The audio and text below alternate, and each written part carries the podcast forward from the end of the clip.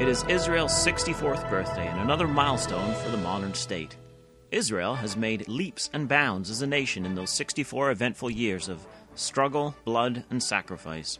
When one visits Israel today, it is quite incredible to consider that the state has only been around for 64 years, and even more incredible when one considers the many inventions, technology, and medical advancements which the young country has produced. Not only has Israel advanced to become a modern nation, but they have and continue to help third world countries with medical and farming assistance.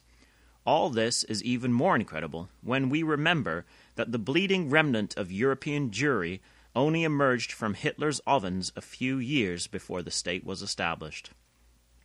Whether one looks at the modern history of the nation of Israel and the Jewish people, or the ancient history, they will be brought to a moment when they ask the question Is this a coincidence?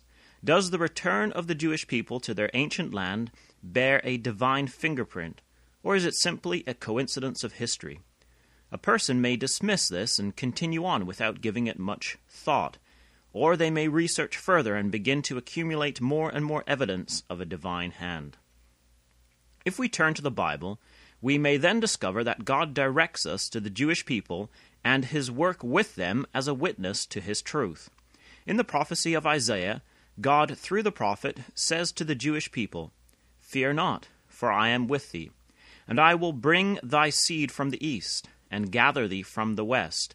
I will say to the north, Give up, and to the south, Keep not back.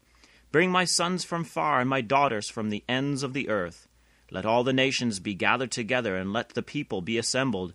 Who among them can declare this, and show us former things? Let them bring forth their witnesses, that they may be justified or let them hear and say, It is truth. Ye are my witnesses, saith the Lord, that I am God. That's taken from Isaiah 43, verses 5, 6, 9, and 12. According to the Bible, then, the Jewish people are a witness to the existence of God, and that He is the God of Israel. It has been claimed that the prophecies regarding the return of the Jewish people to their land were only made after the regathering back to the land, after the exile to Babylon. This, however, is a very selective and limited look at the prophets. It disregards one of the earliest and greatest of the prophets of Israel, the man Moses. Before Israel was even established as a nation, at the dawn of their national existence, Moses prophesied concerning the dispersion amongst the nations and their regathering. Let's consider just a few of the events which Moses prophesied at this distant point at the beginning of the nation. 1. The nation would that would uh, scatter the Jewish people would be far away, speak a foreign tongue, and would be fierce. Deuteronomy 28, verses 49 and 50. The siege would be renowned for its severity and cruelty. Deuteronomy 28, verses 52 to 57. 3. The Jewish people would be scattered among all people, from one end of the earth even unto the other. Deuteronomy 28, verse 64. 4. In these nations, the Jewish people would be forced to serve other gods that were foreign to what they had previously known. Deuteronomy 28, verse 65. 5. Among the nations to which they would be scattered, they would find no resting place, only fear and sorrow. 6. In the dispersion, the Jewish people would be in fear for their very lives. Deuteronomy 28, verse 66. 7. While dispersed, they would be a proverb and a byword among the nations. Deuteronomy 28, verse 37. 8. Despite being scattered all over the earth, suffering persecution, expulsion, fearing for their lives, and being forced to serve other gods, the Jewish people would remain a distinct people and would not be assimilated into the local populations. Leviticus 26, verse 44. 9. God would regather his people, even from the most distant nation to which they had been scattered, and bring them back to their own land again. Deuteronomy 30, verses 3 and 4. All these things came to pass upon the nation of Israel, yet the Lord was very long suffering and waited hundreds of years before bringing these judgments upon his people. He sent prophets to plead with them until there was no remedy. See 2 Chronicles 36, verses 15 and 16. When Judah was scattered with the second time in AD 70 by the Roman armies, it was after they rejected the Son of God, who was a great prophet like Moses. Deuteronomy 18, verses 18 and 19. The siege that took place in AD 70 is aptly described in the prophecy of Moses, Deuteronomy chapter 28. As prophesied, it was renowned for its ferocity, ferocity, carried out by a nation from afar who spoke a completely different language. After this, the Jewish people were scattered to the four corners of the globe, to every nation. While in dispersion, the Jewish people were forced to convert to Catholicism and worship Christian idols which their fathers knew nothing of. Yet, as prophesied, they did not reside in one country, but were forced from one to another. Down through the centuries, the Jews were expelled from almost every country in Europe. They were a proverb and a byword. They feared for their lives. The time of the Inquisition, the pogroms in Russia, and Hitler's Nazi Germany are just some examples. Yet, despite all this, they remained a distinct people and eventually made their way back to the land of Israel from the four corners of the earth. When all the factors are compiled, and the list, the list of coincidences is just too big. As the Almighty said through his prophet, Ye are my witnesses. In fact, intelligent people believed in the Bible before there was any sign that the Jews should return to their ancient homeland.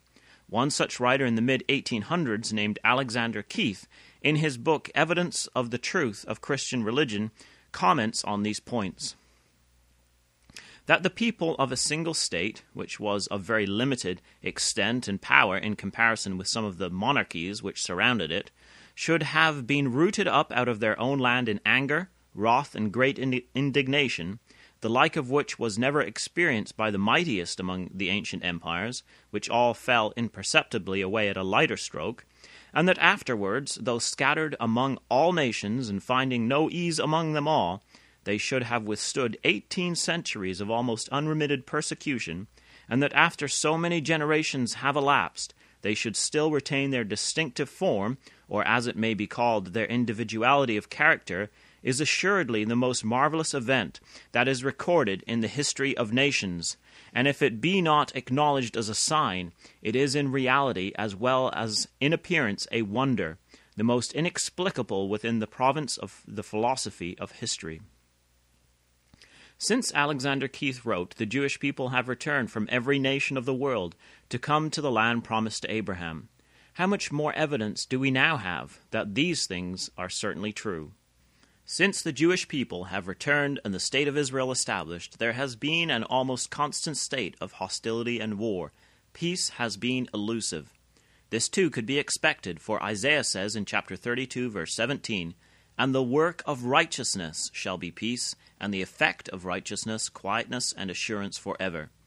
It therefore follows that today Israel does not have peace because they, ha- because they are not counted to be righteous, a righteous nation in the eyes of God. Yet this is not all, for we are told by the prophets how that the time would be a time of great controversy among the nations in regard to the things of Zion. Isaiah calls this the controversy of Zion for it is the day of the Lord's vengeance and the year of recompenses for the controversy of Zion. Commenting upon this almost 150 years ago in 1868, John Thomas wrote some rather incredible words Judah has been broken, but their breakers have not been ground to powder by the stone. The time, however, fa- fast approaches, and the nearer it arrives, the more important do all questions become bearing upon Judah's land and Zion, the city of their king. This is exactly what has happened. As time goes on, the situation in Israel is growing more and more controversial. The questions bearing upon Judah's land and, the, and Zion, the city of their king, make prime time programming and newspaper stories on a regular basis. Just this past Wednesday, Netanyahu, the Israeli prime minister, is taking international pressure and criticism for legalizing a few Jewish settlements built upon Judah's land. This reported on the UK Independent News website. The current Israeli government also faced criticism of a different kind from the former head of Israel's internal security agency, Yuval Diskin, as reported by Reuters, in relation to the situation with Iran, Diskin said, I really don't have faith in a leadership that makes decisions out of messianic feelings. This gives an interesting perspective of the current Israeli leadership, although it is secular. As we have considered in the past on Bible in the News, Israel is becoming a much more religious nation and is a far cry from the secular socialist utopia proposed by Theodor Herzl in his book The Jewish State, and a very different country than the one founded 64 years ago. The modern state of Israel is merely a stepping stone to the restoration of the kingdom of God. Luke 1 verses 30 to 33, Acts 1 verses 3, 6, and 11, and Acts 3 verse 21. When Israel will blossom and bud and fill the face of the world with fruit.